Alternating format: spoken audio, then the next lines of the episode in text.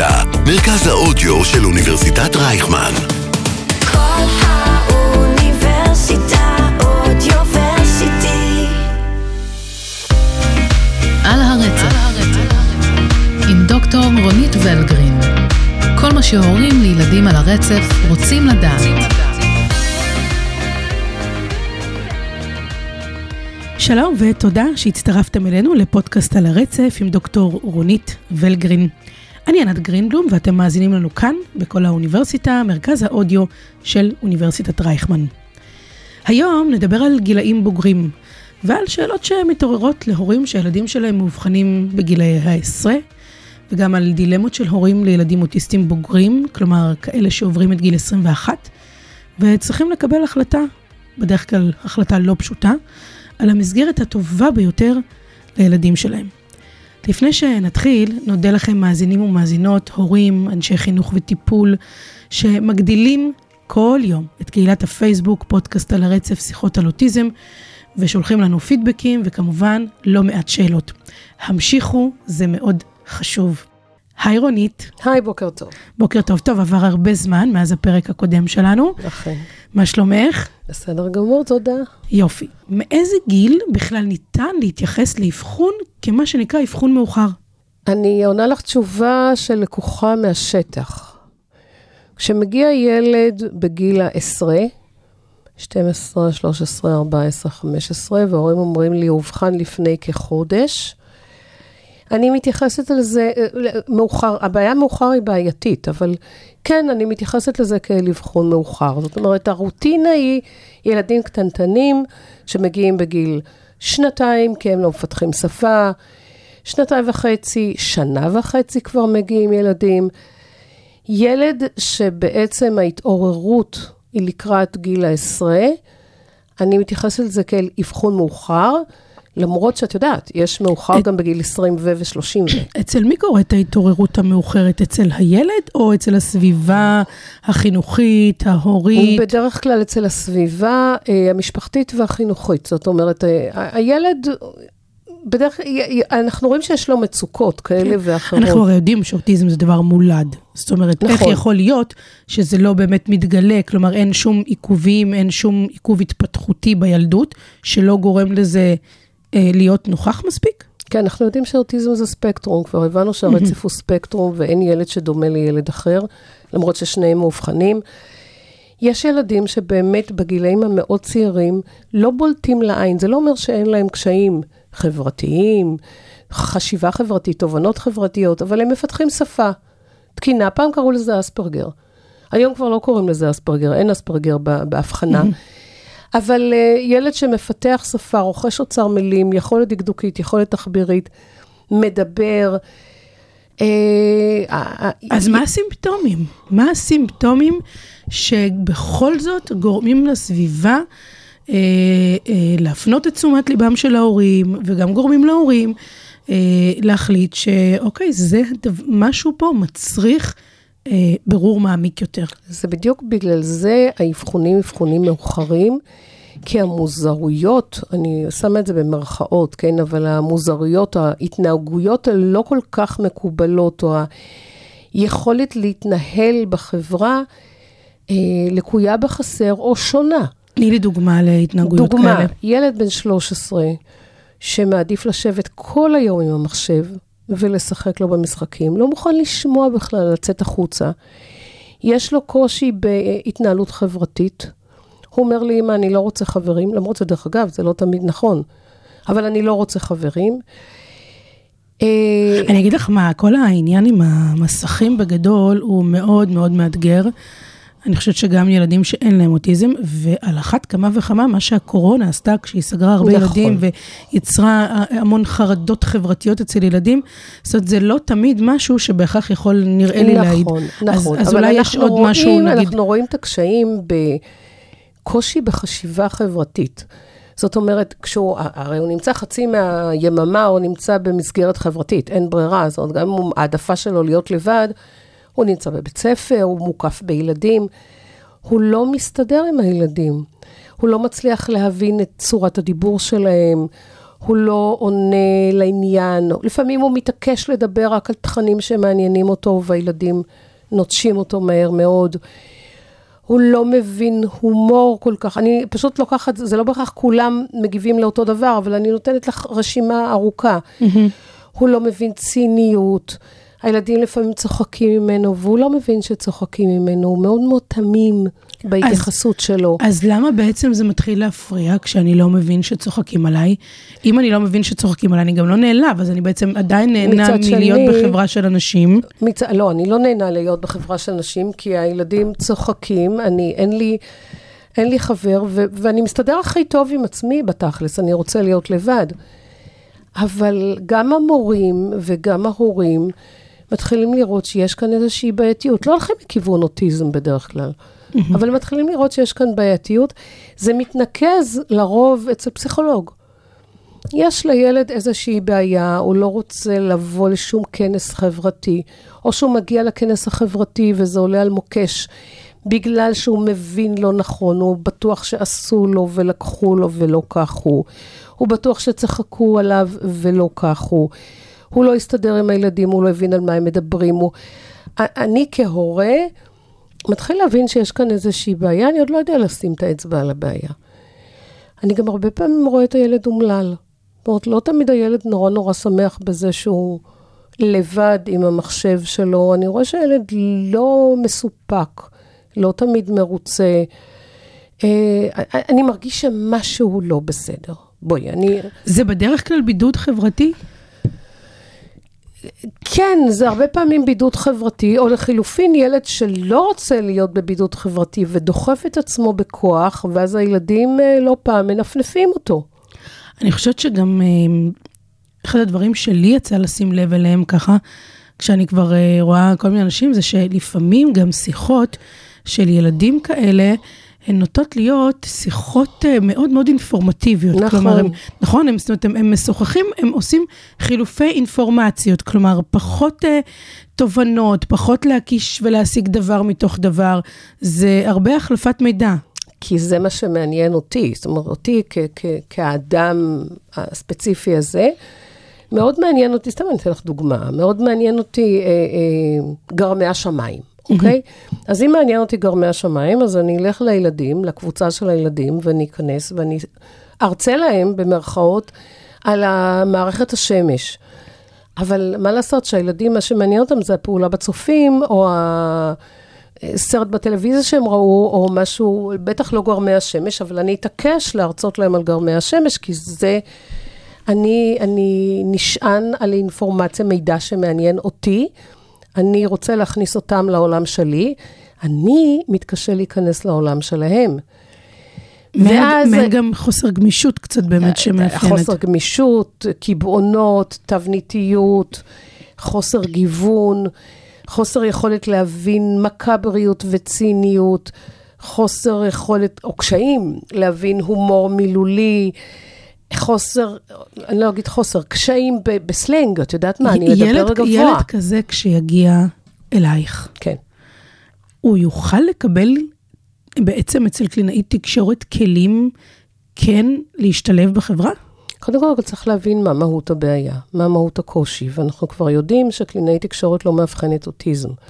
לא, אבל אחרי שהוא נניח קיבל כבר אבחון, אם והיה והוא קיבל אבחון, אנחנו מנסים להבין איפה נקודת התורפה, איפה הקושי, הוא יכול, שוב, ילד לא דומה לילד, אבל הוא יכול כן לעבוד עם קלינאי תקשורת על שפה יותר עממית, על סלנג, על חוש הומור, על מה זה ציניות, על סיטואציות חברתיות, אבל, וזה נורא נורא חשוב להגיד, אם אין לזה המשך בשטח, זה נשאר ברמת תיאוריה. כל מה שאני אלמד אותו בסיטואציות חברתיות, אנחנו ניקח סיטואציה חברתית שקרתה לו, אנחנו ננתח, אנחנו נפרק, אנחנו נאבד, אנחנו ננסה להבין מי נגד מי, מה הוא חשב, מה הוא רצה, מה הוא הרגיש, השותף שלי לשיח, והוא אה, רציונלית, תיאורטית, הוא יבין את כל מה שאני רוצה. אבל אם אני לא אהיה בקשר עם המשלבת שלו, עם המורה שלו, עם מישהו שמלווה אותו, ונוריד את זה לרמת שטח, ללייף, זה נשאר בתיאוריות בלבד. יצא לי לשמוע בשיח של קבוצת קלינאיות שאני נמצאת בה, אוקיי. שיש מצוקה דווקא עם, עם הגילאים האלה, שיש נטייה של מי שבעצם הולכת לעבוד כקלינאי תקשורת, לבחור לעבוד עם הגילאים היותר רכים, ולא עם הגילאים של ההבחון המאוחר יותר, מה שנקרא. הייתי יכולה לעלות על דעתך, למה? את יודעת מה לא, ואני אגיד לך גם למה לא, כי אני חושבת שזה נורא, אני מהעיניים של הקלינאית, כן, אבל זה, זה עבודה אחרת לגמרי, אבל זה מרתק.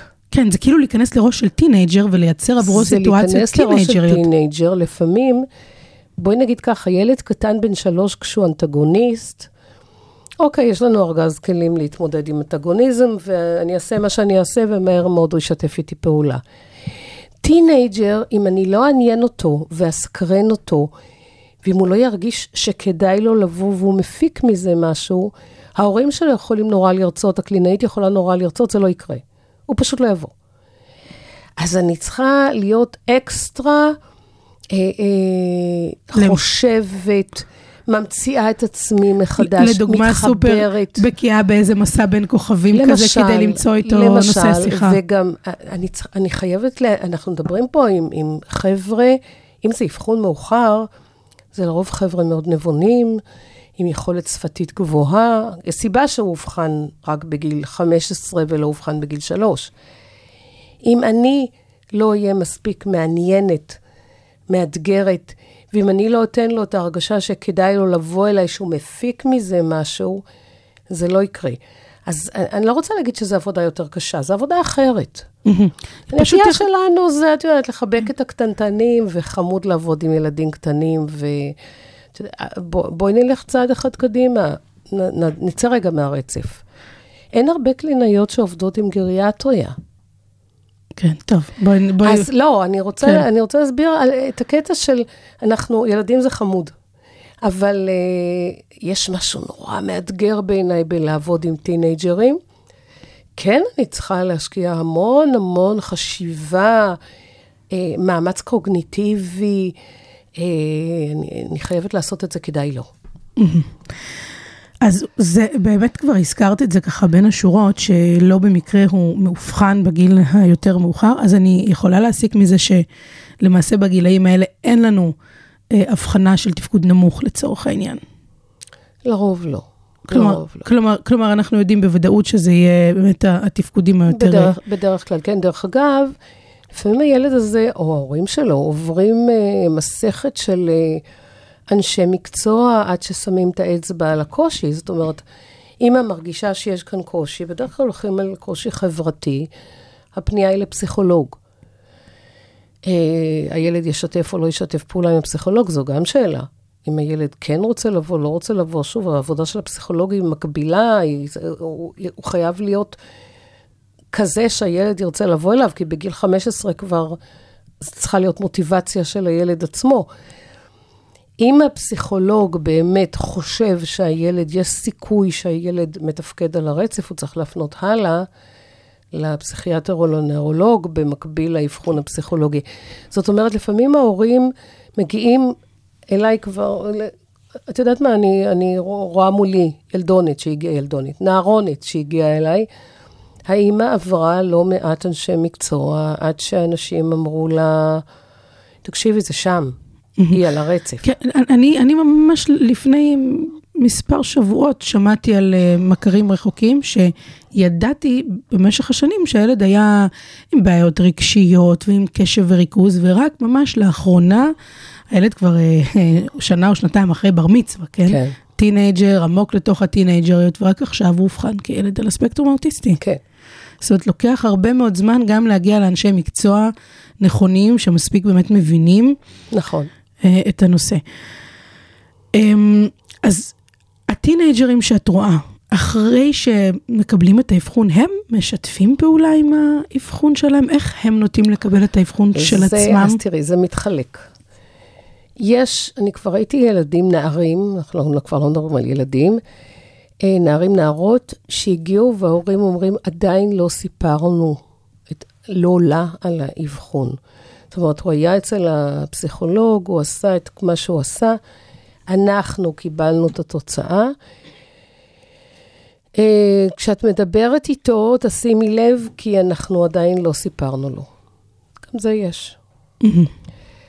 יש ילדים שמגיעים, נערים שמגיעים, נערים נערות שמגיעים, מגיעות, כבר אחרי שהאבחון הובא לידיעתם. תשמעי, מקבלים את האבחון, זו שאלה אחת מציגה לילד את, ה, את הסיפור הזה. אני, אני מכירה חבר'ה שזה הוריד להם יציקה מהכתפיים, כי פתאום היו להם תשובות לשאלות. זאת אומרת, אני לא מבין, אני לא מבין למה אני לא מצליח להתחבר לילדים, למה אני לא מדבר בשפה שלהם, שנינו מדברים עברית, אבל אני לא מדבר בשפה שלהם. למה הקשיים שלי הם כאלה, שאני יותר טוב לי עם הלבד שלי, אני, זה לא מאיים עליי, אני לא צריך להיות בתחרות, אני לא צריך להוכיח כלום, אני לא... זה גם, זה גם פתח לחברה חדשה, לקבוצת השווים. פתאום אז... אני יכול לחפש אנשים שגם הם... לרוב הם לא מחפשים. לא מחפשים הבחנה? לא, לרוב הם לא מחפשים בגילאים האלה עוד ילד שהובחן על הרצף, כדי שאני אתחבר אליו. שוב, אני גם... אני כל הזמן אומרת את זה, אבל נורא חשוב לזכור, הילדים, זה יכול להיות שני חבר'ה מובחנים על הרצף, שלא ימצאו שום שפה משותפת אחד עם השני. כן. זה, זה לא בהכרח, להפך, כל אחד יש לו את התחום התעניינות שלו, ואם אני מדבר עם ילד על הרצף, הוא לא יהיה גמיש, כמו שאני לא גמיש, אבל גם הוא לא יהיה גמיש. אז החיבור בינינו כן, יהיה... הוא לא בהכרח... לא, לא, לא בהכרח יהיה פשוט, לפעמים הוא הרבה יותר קשה, מה שהחיבור שלי... עם ילד אחר שהוא לא על הרצף, שכן מוכן להתגמש, וכן מחכה לי, אם אני בחור פאזה, וכן, לא בהכרח שני ילדים על הרצף, יהיו חברים טובים. כן אנחנו רואים, אה, לא פעם שיש ילד על הרצף, עם ילד אה, לא על הרצף, שמסתדרים מצוין, וזה נותן לנו כל פעם הבנה, מחדש, זה צץ כל פעם מחדש, להבין שלמרות האבחון, אנחנו מדברים באנשים, יש כימיה בין אנשים. זאת אומרת, זה יכול להיות ילד על הרצף, ילד שלא מאובחן על הרצף, שיש להם כימיה נהדרת ביניהם, והם חברים טובים. דרך אגב, גם מושג החברות, לא פעם הוא לקוי, זאת אומרת, אנחנו יכולים לראות נער על הרצף, ואני מדבר בזכר, למרות שאני כן, לא כן, לוקחת כן. גם את הנקבות בפנים, אנחנו רואים לא פעם נער על הרצף, שיושב אצלי ויוצא לי בהצהרה כזאת, חד משמעית, אין לי חברים. כשבעצם הילדים מאוד אוהבים אותו. או לחילופין, הוא בא ואומר, אני לא מבין מה הבעיה של אמא. יש לי המון חברים. כשבעצם אין לו אף חבר. אז גם מושג החברות, כדאי לעבוד על זה. מה זה חברות? אני, אני מניחה שבסופו של יום, אף אחד לא מגיע לשלבי אבחון, כשהמציאות היא, היא, היא, היא בסדר ונעימה וטובה. כשכל דבש לא בדיוק, מחפשים אבחונים. בדיוק. אז כנראה שזה כן נותן לנו את הסטמפה הזאת, כן, להתחיל להבין, להבין במה מדובר, שיש כן, לדבר עוד, הזה עוד שם. מילה אחת, עוד מילה אחת, גם כשאנחנו רואים הכל דבש אין אבחונים, צריך לעשות הבחנה מבדלת, כי לפעמים הילד טוב לו עם הלבד שלו, גם זה קורה. שהילד טוב לו עם הלבד שלו, לא מחפש חברים, לא במצוקה מזה שאין לו חברים, נורא נורא תמים, לא מבין שקצת צוחקים עליו, הכל בסדר מבחינתו, אבל אמא כואבת, היא רואה את המציאות בעיניים אחרות, והיא לוקחת אותו לאבחון, כי היא רואה שמשהו לא תקין, למרות שהוא רגוע. חייבת להגיד שאני רואה גם מסביבי את אותם הדברים, בגילאים נמוכים של בית ספר יסודי, והורים...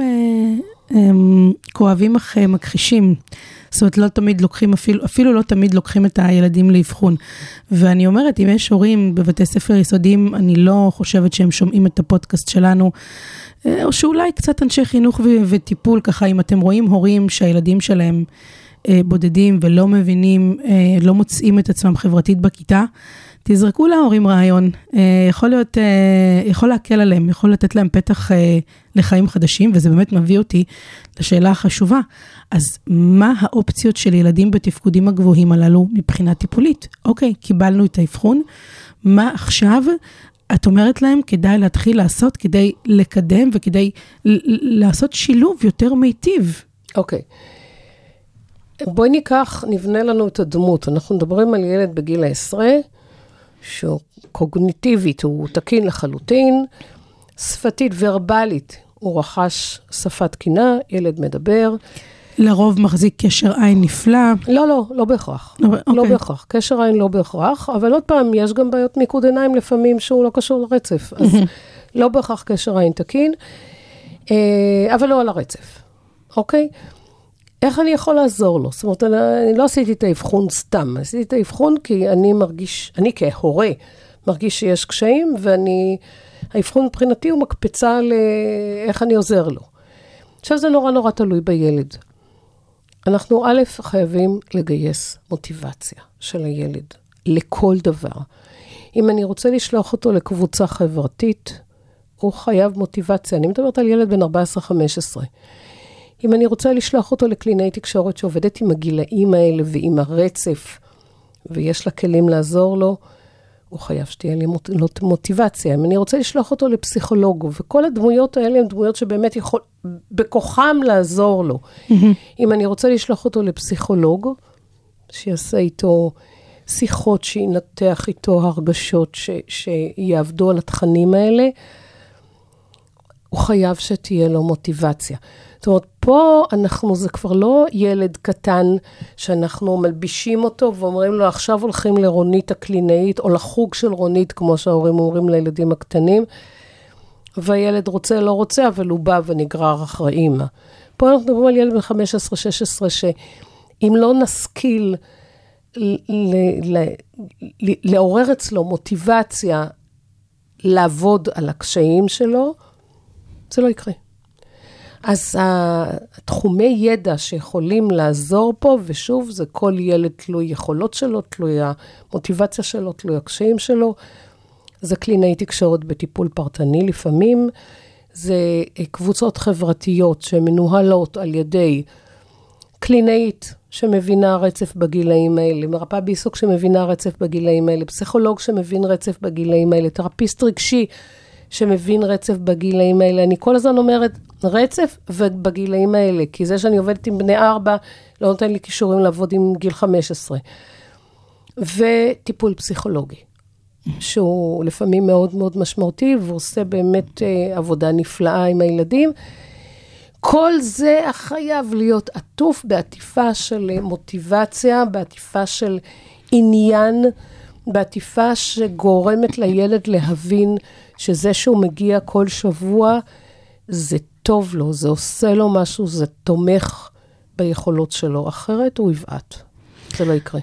זה גם, אני ככה חושבת, תוך כדי שאני שומעת, שלפעמים ילדים, הרבה פעמים בגילאים האלה, הולכים לתנועת נוער. אז למשל, תנועה כמו הכנפיים של קרמבו, היא יכולה גם להיות איזשהו מקום מאוד מאוד תומך, אפילו חברתית, וגם תוך כדי שאת מדברת על דמויות טיפוליות, אני חושבת שפתאום באמת גם ההורים שנכנסים לתמונה, וכל העיבוד בעין של ההבחנה שהם קיבלו, יכול להוביל אותם גם באמת לחפש קבוצות חברתיות, אולי באמת של קבוצת השווים, כמו שאת אומרת, שהם מנחים אותם, אולי אפילו חוגים, חוגי ספורט שאותו נער אוהב, כלומר, לאפשר לו גם את הצד הפן, זאת אומרת, לא רק את הדמויות המטפלות, כן. אלא גם ליצור לו את המעטפת של הפן והכיף, אבל הפעם אה, שהיא באמת אה, תפתח לו חיים חדשים, ש, אה, שתיתן לו באמת את החופש אה, ככה. אני גם הייתי מחפשת לראות מה מעניין אותו בקטע של, אם אנחנו מדברים על, על חוגים, על מה, אם זה ילד שמוזיקה מדברת אליו, הייתי מנסה למצוא לו איזשהו משהו בתחום של המוזיקה. אם זה ילד מצייר, הייתי מנסה למצוא לו משהו בתחום של הציור. כמובן שקבוצה זה עדיף על פרטני, אבל אנחנו חייבים, את יודעת, אני חושבת שלכל בן אדם, וזה אני באמת מאמינה בזה, יש בנק אנרגיות. אני לא יכול רק ללכת לטיפול ועוד טיפול ועוד טיפול ועוד טיפול ששואבים ממני אנרגיה. אני חייב באיזשהו מקום גם לטעון, להטעין את עצמי, את הבנק הזה של האנרגיות שלי, לנסות למצוא. אבל כבר הייתי ילדים שההורים אמרו לי, לא מעניין אותו כלום. ובשיחה שלי עם הילד אמרתי לו, לאיזה חוג היית רוצה ללכת? אמר לי, אני לא יודע, לא מעניינתי כלום. ניסיתי שח, לא מעניין אותי, ניסיתי מוזיקה, לא מעניין אותי, ניסיתי זה, לא מעניין אותי, ניסיתי זה, לא מעניין אותי, אז מה מעניין אותך? כלום, לא רוצה כלום. גם זה יש. אני כהורה, אני, אני, בואי, אני חושב עם הכובע של ההורה, אני כהורה, המקום שלי זה לנסות להעניק לילדים שלי כמה שיותר. מה שהם יעשו עם הדברים האלה, זה כבר שלהם לחלוטין. גיל חמש עשרה, שש עשרה, שבע עשרה, אני מתקרב כבר למקום של מה שהם יעשו עם זה. זאת אומרת, בגילאים הצעירים אני עוד יכול לארגן לו פגישה עם חבר אחר הצהריים ביום ראשון ורביעי. בגיל שש עשרה אני כבר לא יכול לעשות את זה. אז מה באמת ילד כזה, נער כזה שאומר, כלום לא מעניין אותי, מה שם את אומרת, מה, מה לעשות? אני בשלב מסוים צריכה לקבל אותו כמו שהוא. לשחרר. לשחרר. לא, את יודעת מה, אמרה לי פעם, אימא, אחת מהאימהות הדווקא הפופולריות בקבוצות, אמרה לי, תקשיבי, כשאומרים לי, תשחררי, יוצא לי עברית במצח, אני לא יכולה לסבול את המילה הזאת. אז בואי נדלג על ה... לא לשחרר. לקבל, להכיל. אני בשלב מסוים צריך להבין שהילד, למרות ואולי בגלל ואולי אף על פי, לא משנה שהוא הובחן על הרצף, יש לו את האישיות שלו, יש לו את העמוד שדרה שלו, אני אף פעם לא יכול לעצב אותו בדמותי, וזה נכון גם לילדים לא על הרצף, אני לא יכול לעצב את הילדים שלי בדמותי, למרות שאני נורא רוצה המשך. אני מתתי שאחד הילדים שלי יהיו קלינאי תקשורת, אני אמרתי, יש לכם קליניקה, יש לכם הדרכה, יש לכם הכל, קחו. דווקא אני ממש לא דוחפת אצלי לתקשורת, לכו לתחומים אחרים. לא, לא דוחפת, אבל אני אמרתי, באמת, נו, אף אחד מהם, אף אחד מהילדים שלי לא קלינאי תקשורת, למרות שאחד מהם הוא פיזיותרפיסט, אז אולי זה משהו משיק. זה קרוב, זה קרוב. זה טיפולי. כן, אבל בשלב מסוים אני צריך להבין שהילד שלי הוא אדם בפני עצמו, למרות שהוא הילד שלי. אני צריך לנסות להעניק לו את כל מה שאני יכול, כדי לקדם אותו כמו שאני מבין, בשלב מסוים צריך לתת לו את הכבוד המגיע. כן, וגם יכול להיות שזה עניין של רגע זמן, שנייה רגע, תנו רגע חופש, דברים משתנים, דברים הם לא סטטיים. עכשיו הוא אומר, לא, בעוד חודשיים, בעוד חצי שנה, בעוד שנה, הוא יגיד כבר כן. נורא קשה, כשיושבת אצלי אימא שהיא מוחצנת, והיא סוציאלית נורא, ויש לה מיליון ואחד חברים, והבן שלה, לא, הבן שלה אוהב את הלבד שלו. ונורא קשה לה עם זה, איך זה שהוא לא אוהב, איך זה, איך זה יכול להיות? כן, זה יכול להיות. צריך לתת להם את הכבוד המגיע להם, להכיל את זה באהבה. יש מקרים שאת יכולה להמליץ להורים שכדאי להם לשקול לעבור למסגרת אחרת?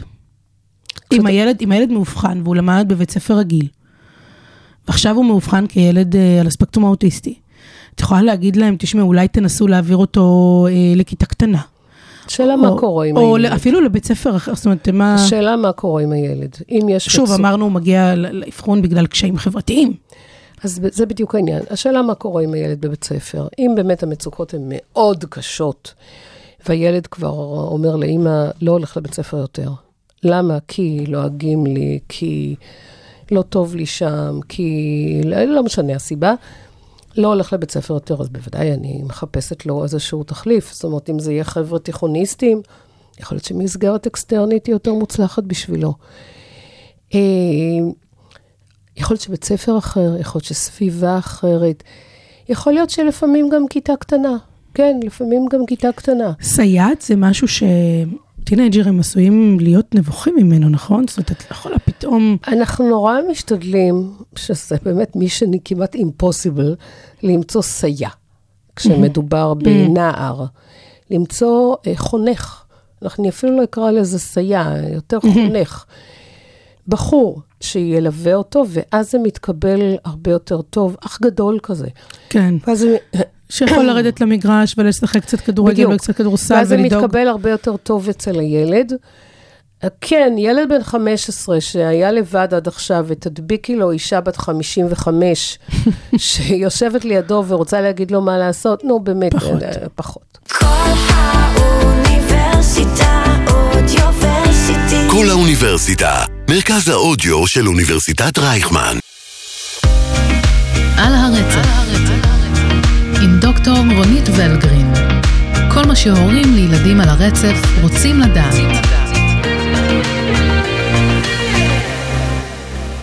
ברוב הפרקים עד כה אנחנו למעשה דיברנו באמת על ילדים קטנים, על גילאים רכים, ורציתי לשאול אותך אם היית יכולה לאפיין גם שונות בקבלת האבחון בקרב ההורים. כלומר, האם את יכולה להגיד שהורים שמקבלים אבחון של ילדים קטנים, משהו שונה בקבלה שלהם לעומת הורים שמקבלים את זה אצל ילדים בגילאים יותר מתקדמים?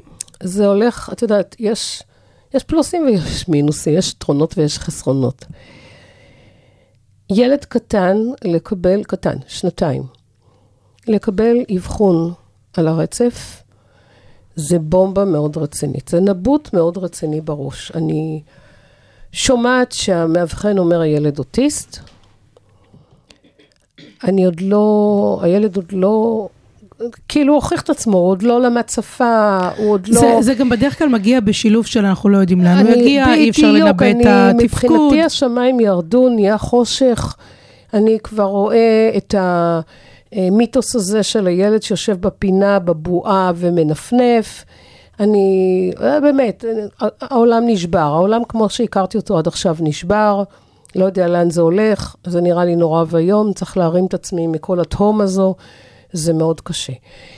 כשילד בן חמש עשרה שש עשרה, אני כבר מיודד איתו. אני כבר מכיר אותו. אני כבר יודע למה הוא מסוגל.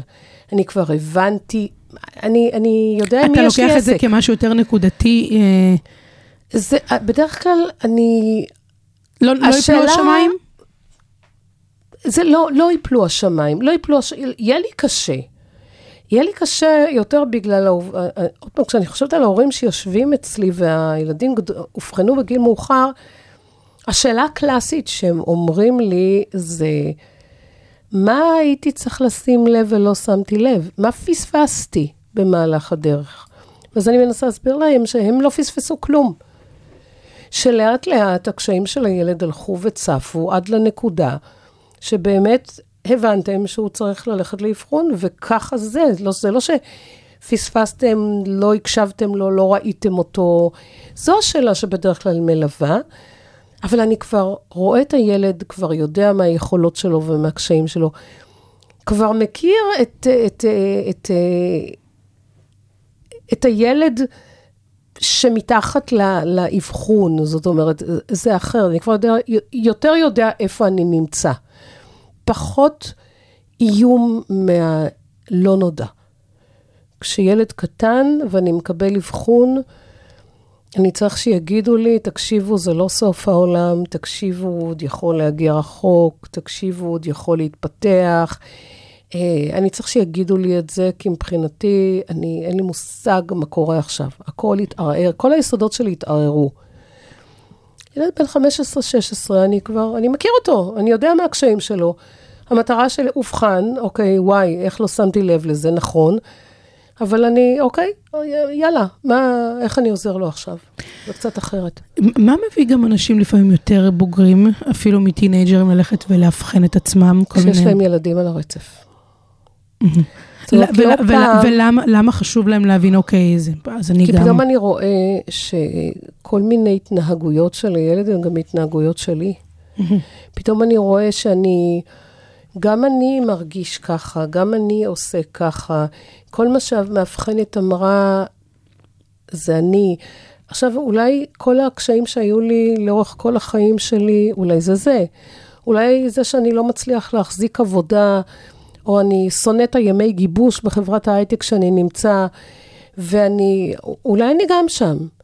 כולם אומרים שיש פה משהו תורשתי, נכון? גנטי. אז, אז אם הילד שלי יובחן לספקטרום, ואני רואה המון הקבלה בכל מיני נקודות שהמאבחנת אמרה, וואלה, אולי גם אני שם, אולי זה ייתן לי תשובות לכל הסימני שאלה שהיו לי מאז הילדות שלי, ואז ההורים מגיעים לבחון. אגב, בענייני גנטיקה, אני, אני אספר שאנחנו הלכנו לעשות בדיקות גנטיות במכון לחקר האוטיזם ב...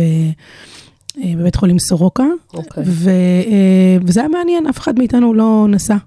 יש, וסתם רק לסבר את האוזן, שגם מבחינה גנטית, נכון להיום ידעו עם משהו כמו סביב, הקבוצה של מאתיים גנים שעשויים לגרום, או נמצ... לא, לא עשויים לגרום, אלא נמצאו בקרב אנשים עם אוטיזם, ו, וברגע שפעם אחת נבדקים, אז הם שומרים למעשה את, את הבנק okay. של הרוק שנתנו, ויכול להיות שבעוד חמש או עשר שנים יימצא גן חדש. ואז הם יריצו שוב את המאגר שיש להם, ואז הם יכול, עשויים להודיע לנו, היי, אתם, את, אתם כן בכל זאת, או אחד מכם, כן. הוא כן נסע. כלומר, גם מי שהוא לא נסע עכשיו, עשוי להיות נסע בהמשך. אבל אותנו באמת זה עניין יותר במובן הגנטי, היינו מאוד מאוד סקרנים, וזה גם מרגישים אולי שאיפשהו קצת... קוראים למדע. כן, קצת קידמנו את המחקר ואת המדע. אוקיי. למרות שהיו לנו גם הרבה שאלות ודילמות אתיות בנושא הזה, בינינו לבין עצמנו. את יודעת, באים הורים, באים הורים, ואומרים, לי, אה, יש לי ילד על הספקטרום, אנחנו מתלבטים לגבי רעיון נוסף. מה את אומרת?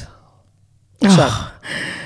אוי, שאלת המיליון דולר. שאלת המיליון דולר. כי אנחנו אנשים אינטליגנטים, אנחנו מבינים שיש איזשהו משהו גנטי, מבינים שעדיין המדע לא יודע לתת לנו תשובות מדויקות, ואין שאין, אין, אני לא יכול לדעת בהיריון עם העובר שאני נוסע, נוסעת, הוא שם או לא שם. מה את אומרת? עכשיו, אני לא, אני לא איש מדע, אני לא, התחום שלי זה לא גנטיקה. התשובה היחידה שאני יכולה לתת זה, אם אתם מרגישים שאתם מסוגלים להתמודד במידה ואכן הילד הבא גם יאובחן על הרצף, צאו לדרך. כי הילד שלכם צריך אחים ואחיות. צריך אחים ואחיות. מצד שני, אז נטל, את יודעת, זה מסע לא פשוט על הכתפיים. את יודעת, יש בארץ, הרפואה היא ב- ב- ב- בכל מה שקשור ל-איי וי אף מאוד מאוד מתקדמת. נכון. ויש מה שנקרא בדיקת עוברים באופן פרטי, שנעשית, שעולה המון כסף, ועדיין אוטיזם הוא לא, נכון. הוא לא משהו ש, שנבדק, נכון. אפילו לא אותם הגנים נכון. הידועים, כלומר זה באמת באמת משהו שאי אפשר לדעת. נכון.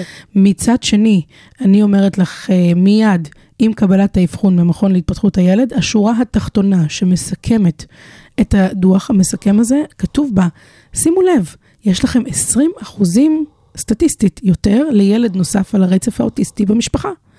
מעין, את יודעת, מעין נורת הזהרה כזאת אה, אה, להזהיר. היא לקחו בהתאם לזאת. ואנחנו גם יודעים שיש הרבה מאוד משפחות עם יותר מילד אחד נכון. על הרצף האוטיסטי. ולכן, כשמגיע ילד ו...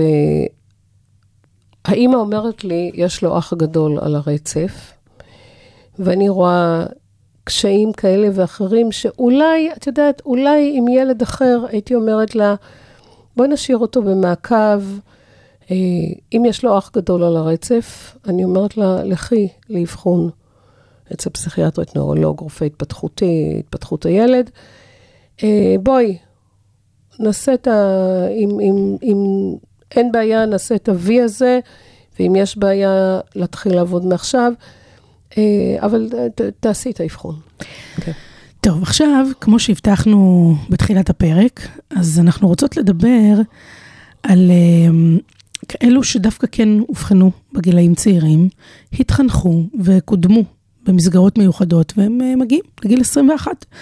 גיל שבו משרד החינוך למעשה יוצא החוצה, יוצא מהתמונה, כלומר, ועולה, אחת המילים, אחת המילים שעולה היא הוסטל.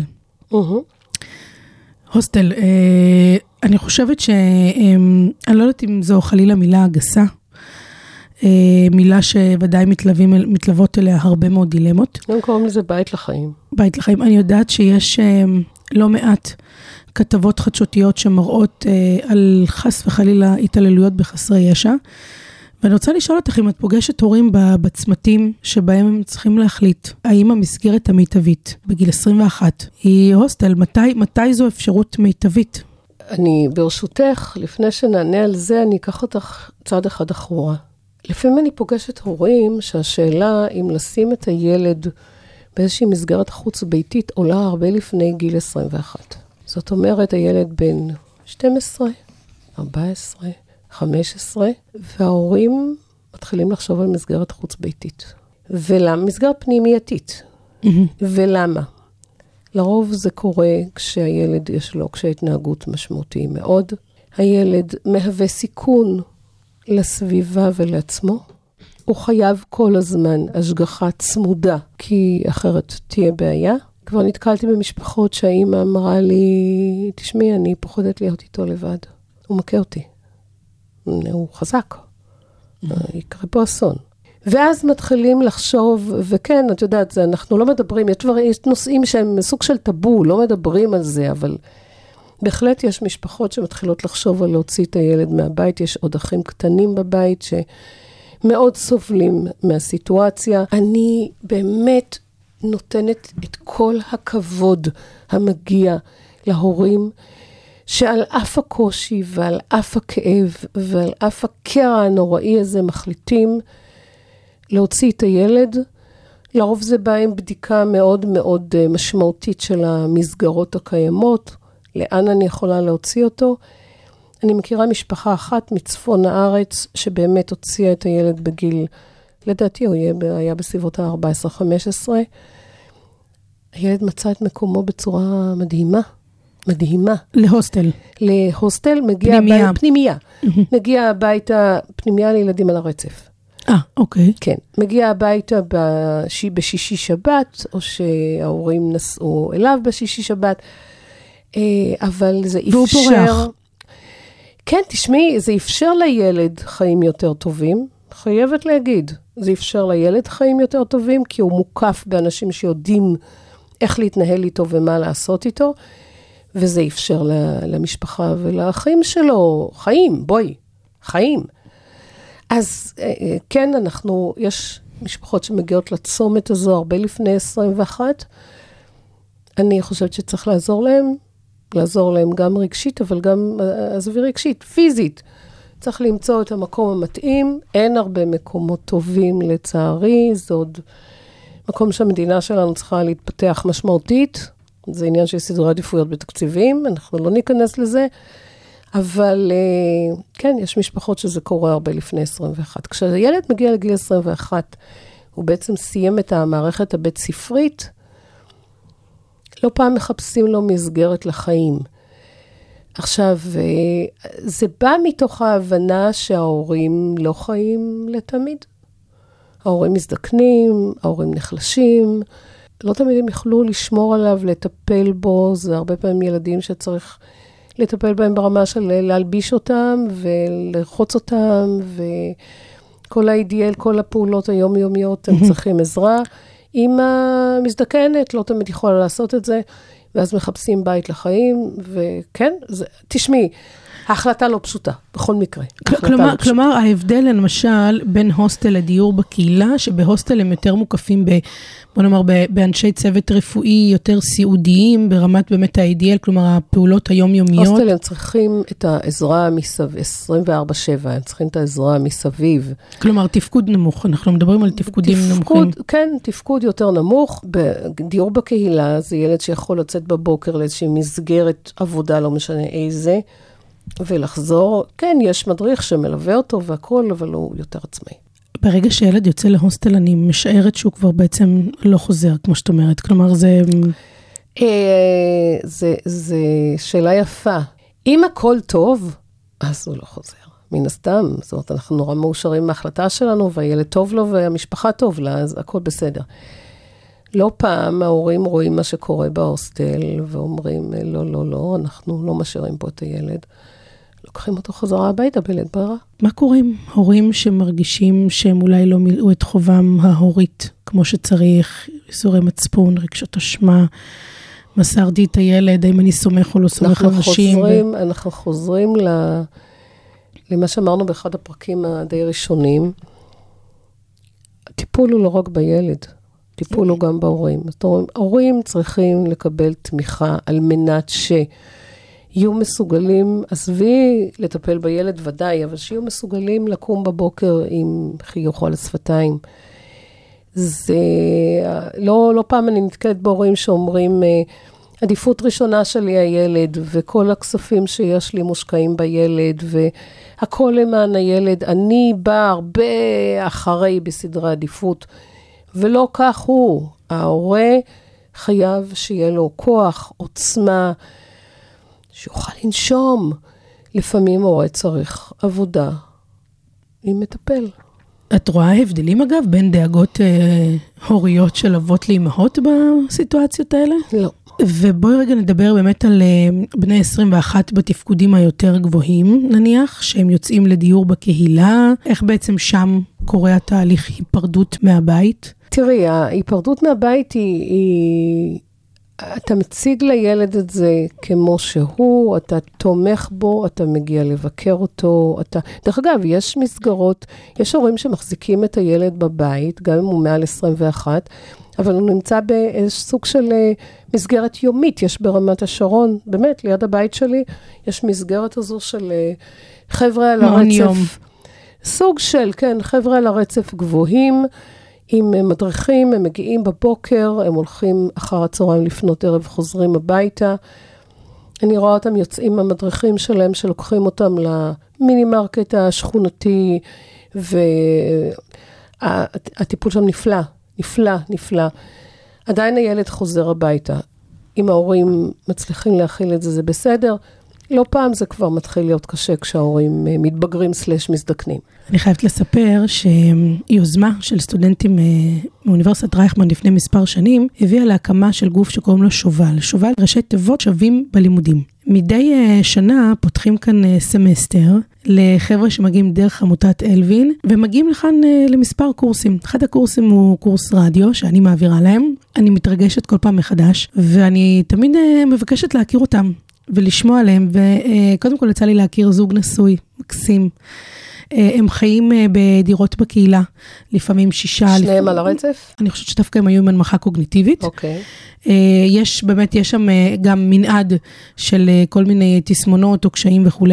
יש גם חבר'ה על הרצף, בתפקודים בינוניים הייתי אומרת. הם חיים בדירות בקהילה, לפעמים הם שישה, לפעמים הם שנים עשר. והם מספרים שמאוד כיף להם. בשעות היום יוצאים לעבודות כלשהן בדרך כלל, ובשעות הערב הם אוכלים ארוחות ערב, תמיד עם, כמובן עם מדריך, מדריכה, צופים בתוכניות טלוויזיה יחד, וכך נראה סדר יומם. ודבר אחד אני חייבת להגיד, הם מאושרים. Okay. כלומר, רוב הזמן, שוב, כמו כל בני אדם, כן, חלקנו יש אנשים ודאי אולי פחות שמחים, פחות עושים, אבל ברוב המקרים אני רואה שיש להם טעם לחיים ושהם נהנים מהחיים שלהם. על הרצף, עם דוקטור רונית ויילגרין. כל מה שהורים לילדים על הרצף רוצים לדעת.